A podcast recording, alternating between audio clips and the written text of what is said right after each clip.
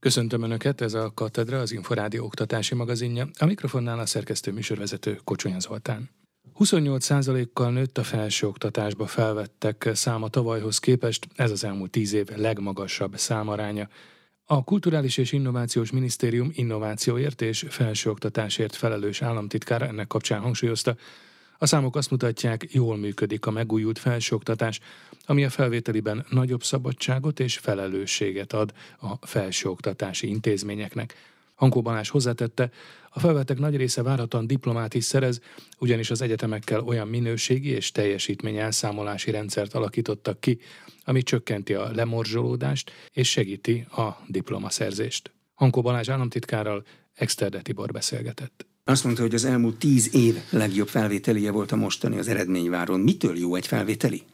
A felvételi nem csak attól jó, hogy a tavalyi évhez képest 28%-kal több diákot vettünk föl a megújult magyar felsőoktatásba, hanem amiatt is, hogy azokra a képzésekre vettünk föl sok hallgatót is jelentkeztek sokan, ami a magyar gazdaság és társadalom szerkezete miatt fontos, másrészt pedig a földrajzi elhelyezkedése is jó a felvételinek, hiszen a vidéki egyetemekre is nagyon sok fiatalt sikerült fölvennünk, és hát a, a felvettek esetében azt is láttuk, hogy nem csak a rögtön érettségit szerzőt, hanem amik több éve szereztek érettségit, régebb óta fiatalok is nagyobb arányban jelentkeztek. És ha ezt így összességében összeadjuk, akkor azt mondhatjuk, hogy a magyar gazdaság társadalom igényeinek megfelelő felvételi számok születtek. Ez legalább három tényező, kezdjük az elsővel, többen, mint eddig. Miért jelentkeztek többen, vagy miért vettek fel több embert, mint eddig? A megújult felsőoktatás esetében az egyetemekkel, a modellváltott egyetemekkel egy olyan hosszú távú szerződést kötöttünk, aminek az egyik része arról szól, hogy milyen képzéseken, milyen területeken hány diákra van szükség az elkövetkezendő években, állami ösztöndíjas és esetleg önköltséges területeken. Ezt úgy számoltuk ki, hogy megnéztük, hogy a magyar munkaerőpiaci kereslet milyen, milyen befektetések érkeznek, milyen trendek várhatóak, és nagyjából egy-egy egyetemnek milyen a térségi megtartó ereje, ezt aztán utána visszabontottuk jelentkezői létszámra, diák létszámra, és ez alapján tudják az egyetemek meghatározni, hogy milyen állami ösztöndias kapacitásaik vannak, és ezeket az állami ösztöndias vagy önköltséges kapacitásaikat igyekszenek feltölteni. Mert hát az egész mögött az a lényeg, hogy kapcsoljuk össze az egyetemeket a térség gazdasági, társadalmi szereplőivel, hiszen az egyetem szolgálatot teljesít ebben tehát az állami keresletre, igényre, munkaerőpiaci igényre, vagy tervezett munkaerőpiaci igényre, mert nyilván végzés után fognak dolgozni a hallgatók. A leendő hallgatók is reagáltak, és azt mondták, hogy akkor ők is ezekre a szakokra, képzésekre szeretnének menni?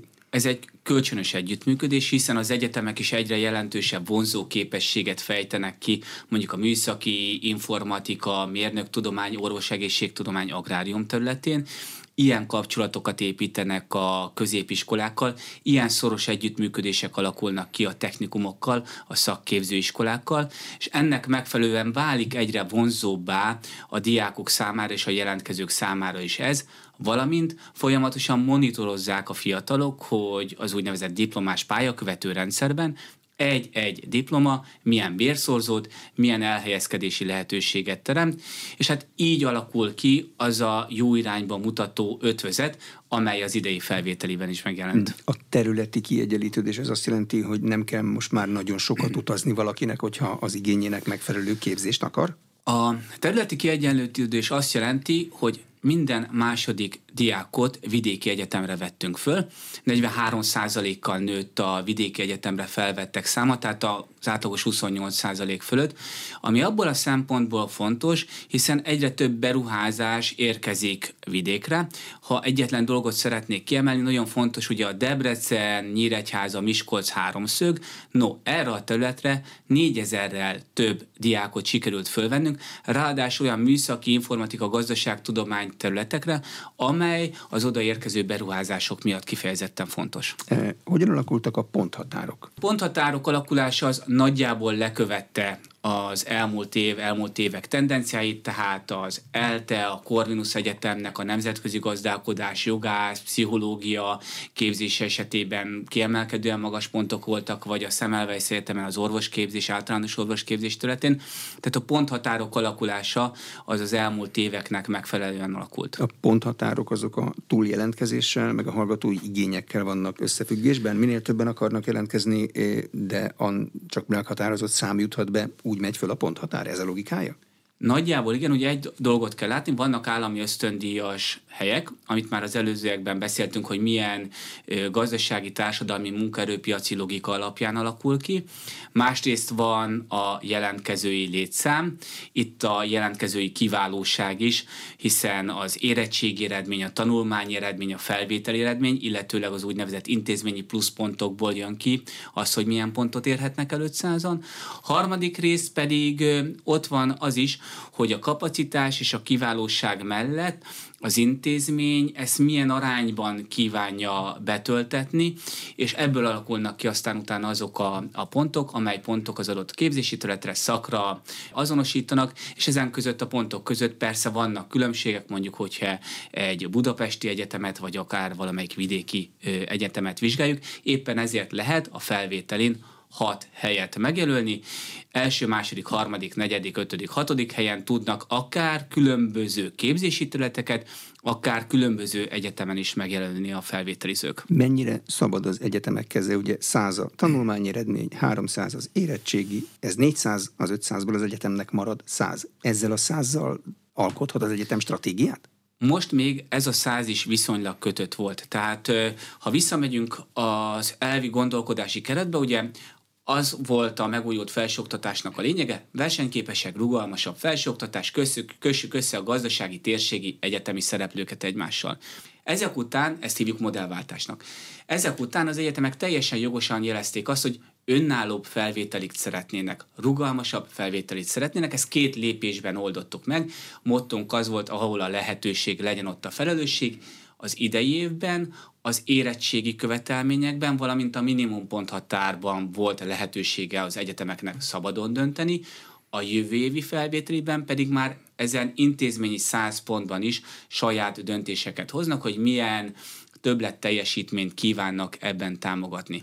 És tényleg azt látjuk, hogy ez a lépés bejött, mert hogy a felvételi jó irányba módosult. Beszéltünk ö, arról, hogy a területi elhelyezkedés mennyire jó volt, de én még szeretném hangsúlyozni azt, hogy a képzési felvetti szám is jó irányba változott, hiszen az átlagot meghaladóan 34%-kal nőtt a műszaki, mérnök, informatika, természettudományra felvetteknek a száma, minden negyedik diákot ide vettünk föl, sőt, minden második diákot pedig olyan helyre vettünk föl, hogyha emellé még oda tesszük az agráriumot, az orvosegészségtudományt, vagy akár a pedagógus képzést, tehát minden második diák ilyen preferált képzési területre került be ami közül a pedagógus képzés kifejezetten örömteli, mert a pedagógus képzésre felvetteknek a száma az előző évhez képest 67%-kal nőtt, mi több, az elmúlt hat év legmagasabb felvételi száma, és ha már tíz évhez hasonlítottunk,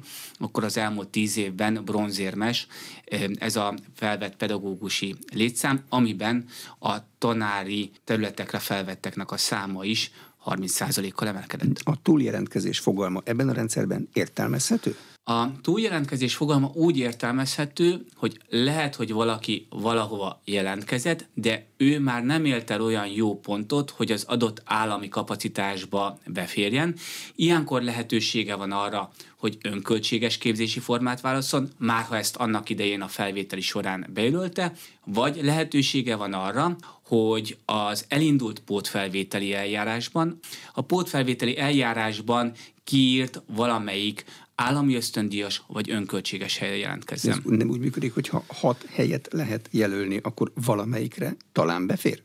Általában olyan 3,5 és 4 közötti helyet szoktak eh, jelölni nem a, a felvételizők, nem szokták kihasználni minden esetben a hatot. A középiskolák teljesítményére ad-e valamilyen támpontot a mostani felvételi? Magyarán látják-e, hogy a középfokú intézmények közül melyik teljesített jól, melyik kevésbé? Természetesen ad, tehát hogy ez mindig a középfokú intézményeknél egy visszamutatás is, hogy a jelentkezők közül mennyi diákot vettek föl egyetemre, mennyi diákot vettek föl első helyes, másodhelyes, harmadhelyes egyetemre, ez folyamatosan az oktatási hivatal visszamutatja az intézményeknek.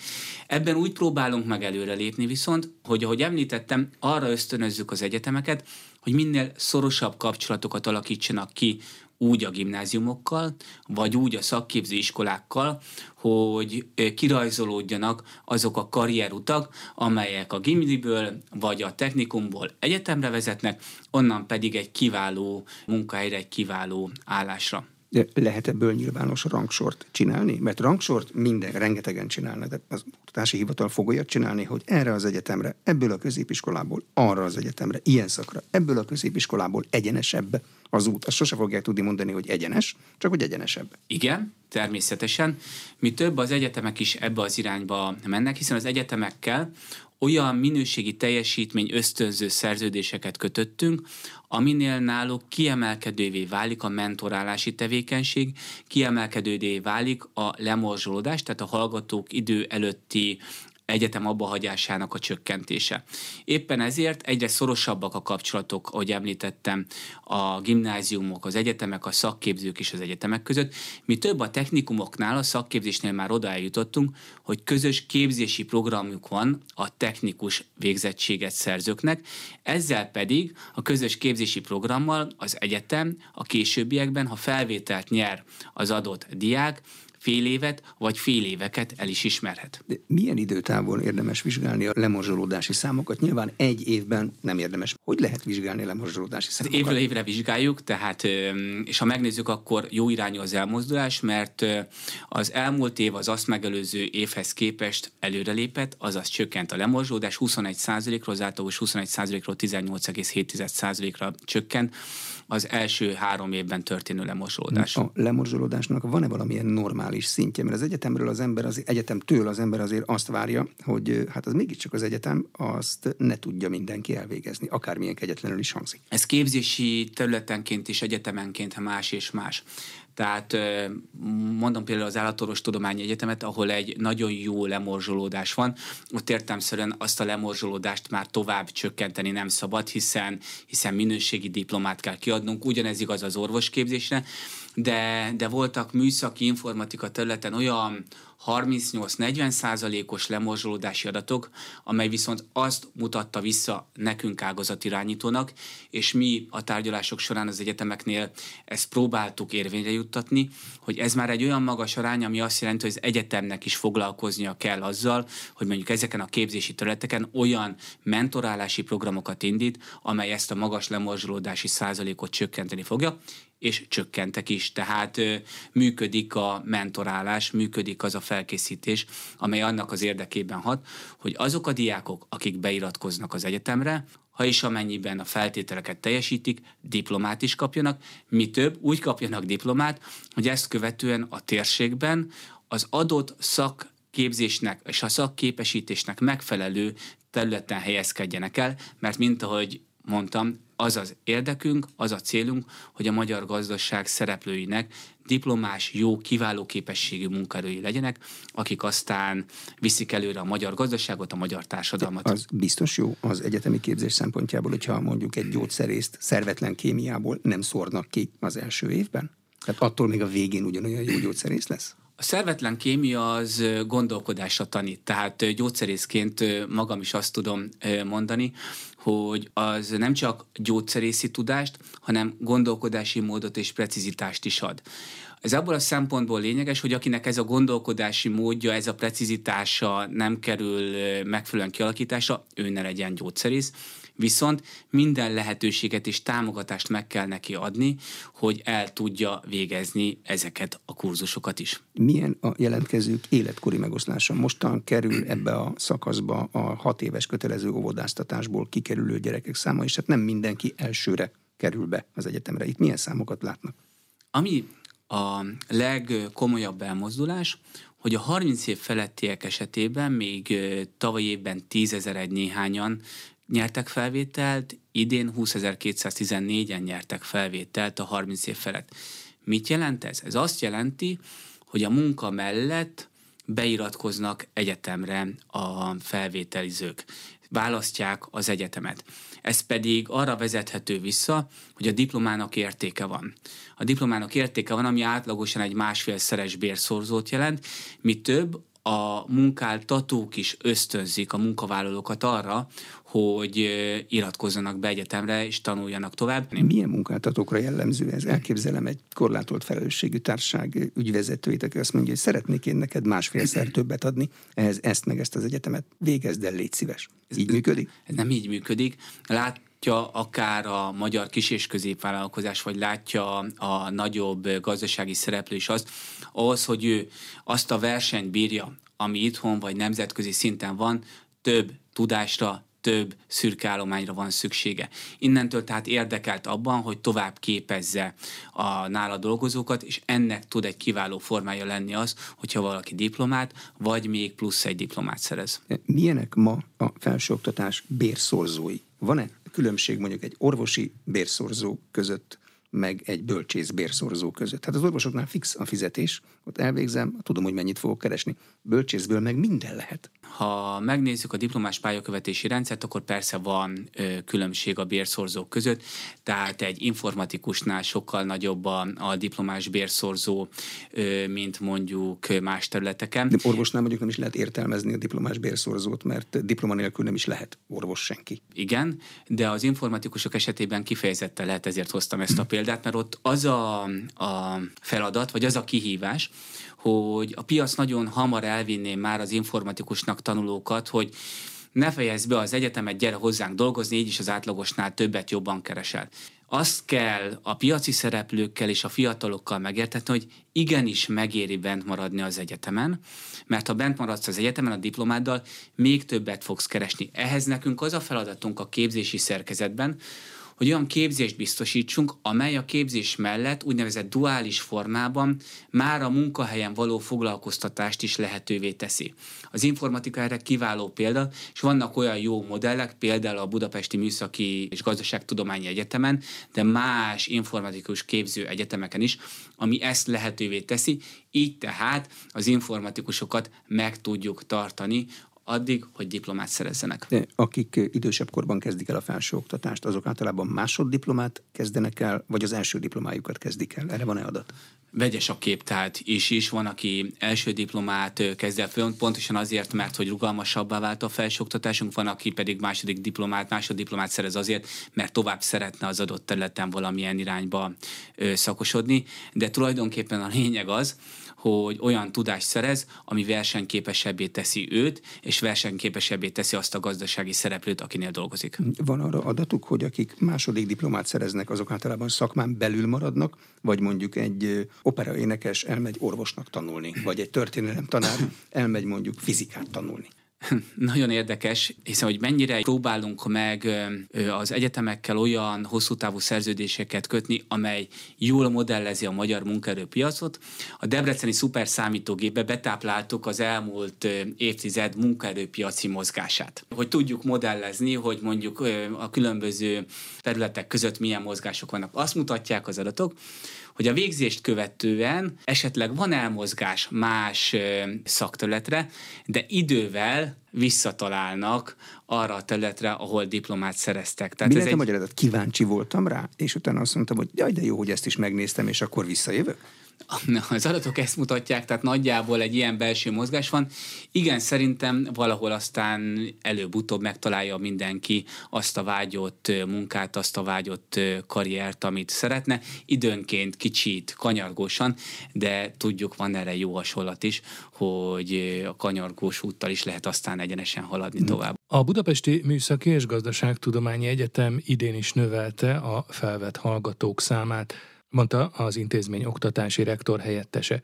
A műegyetem legnépszerűbb kara továbbra is az informatikai, tette hozzá Bihari Péter, aki szerint a hallgatók egyetemet elsősorban a város, szakot pedig a munkaerőpiaci keresettség alapján választanak. Ponthatárok kihirdetése után egy nagyon pozitív helyzet állt elő a műegyetem vonatkozásában. Egyrészt növelni tudtuk a felvett állami ösztöndíjas és önköltséges hallgatóink létszámát, másrészt pedig az elmúlt tíz év legmagasabb felvételi átlagpont számát sikerült elérni a mostani felvételi eljárásban. Melyek a legnépszerűbb képzéseik, és látják-e, hogy mi alapján választanak egy ilyen változékony, változásokkal terhes világban szakot, vagyis majdani pályát maguknak a hallgatóik? Legnépszerűbb képzésünk továbbra is a mérnök informatikus szak, és általában az informatikai képzési terület, mert az elmúlt néhány év gyengébb szereplése után az üzemmérnök informatikus alapképzési szakunk is erőre kapott, és jelentősen növelni tudta a felvételi létszámait. Hogy mi alapján választanak a hallgatóink? Elsősorban a szakma érdekessége, ami meghatározó, másodszorban pedig az, hogy a munkaerőpiac miként ismeri el ezeket a szakokat és az, ezeken a szakokon szerzett kompetenciákat, azaz későbbiekben hogyan tudják ezt jövedelemre váltani. És a diplomás pályakövetési rendszer adatai, illetve a sajtóban megjelenő hírek azt mutatják, hogy mind a műszaki, mind az informatikai képzési területen nagyon jó perspektívák elé néznek a BME-ről kikerülő diplomások. Mi a tapasztalatuk, hogy mi dönt az egyetemek közötti választás esetében? Például aki az önök egyetemét választja, az milyen szempontokat mérlegel egy másik intézménnyel szemben, ami esetleg szóba került még nála? A felméréseink azt mutatják, hogy nagyon sok múlik a városon, hogy hol helyezkedik el az az adott intézmény. Nyilván egy nagyobb városnak, különösen a fővárosnak jelentős vonzó képessége van. A következő szempont a szakmai tartalma. Mennyire érdekes, mennyire korszerűek azok az ismeretek, amiket ott meg lehet szerezni. És nem elhanyagolható szempont magának az intézménynek a presztízse. Hogyan ítélik meg a közvéleményben, valamint milyen közösségi életre nyílik lehetősége majd a leendő hallgatónak, aki bekerül ide az egyetem falai közé, és nem csak tanulni akar, új ismereteket szerezni, hanem egy valódi közösség részesévé válni, akár hallgatói versenycsapatban, akár öntevékeny körben, akár szakkollégiumban, akár a hallgatói képviselet keretein belül. Csak nem 2300 első éves hallgató kezdheti meg tanulmányait a szeptemberben induló új tanévben a Nemzeti Közszolgálati Egyetemen, több mint 300 fővel többen, mint tavaly.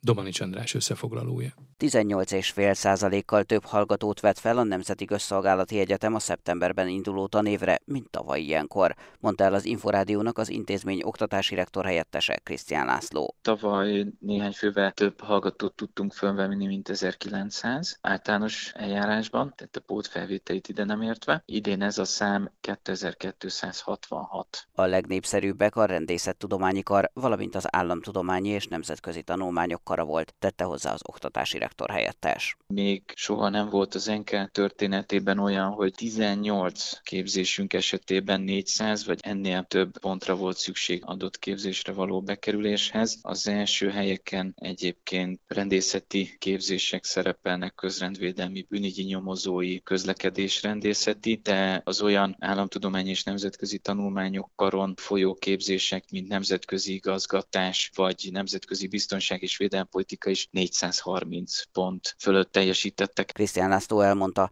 több karon is hirdetnek pótfelvételi helyeket nemzetközi igazgatás, kommunikáció és média tudomány, nemzetközi közszolgálati kapcsolatok, katonai képzések területén a katonai műveleti logisztika, katonai üzemeltetés, katonai vezető, de ugyanígy a rendészeti területen biztonsági képzés, tűzvédelmi mérnöki képzés, katasztrófavédelmi képzés, és nem szabad megfeledkezni a idén nagyon jól teljesítő víztudományi karunkról, ahol építőmérnök és környezetmérnöki képzések mellett vízügyi üzemeltetési mérnöki, illetve a rendkívül izgalmas nemzetközi vízpolitika és vízdiplomácia is meghirdetésre kerül pótfelvételi során. Katedra. A Tudás magazinja oktatásról, képzésről, nevelésről. Ez volt a Katedra, az Inforádió oktatási magazinja. Megköszöni figyelmüket a szerkesztő műsorvezető Kocsonya Zoltán azzal, hogy várom Önöket egy hét múlva, ugyanebben az időpontban ugyanitt. Addig is magazinunk korábbi adásait meghallgathatják az Inforádió internetes oldalán az infostart.hu címen. Viszontalásra!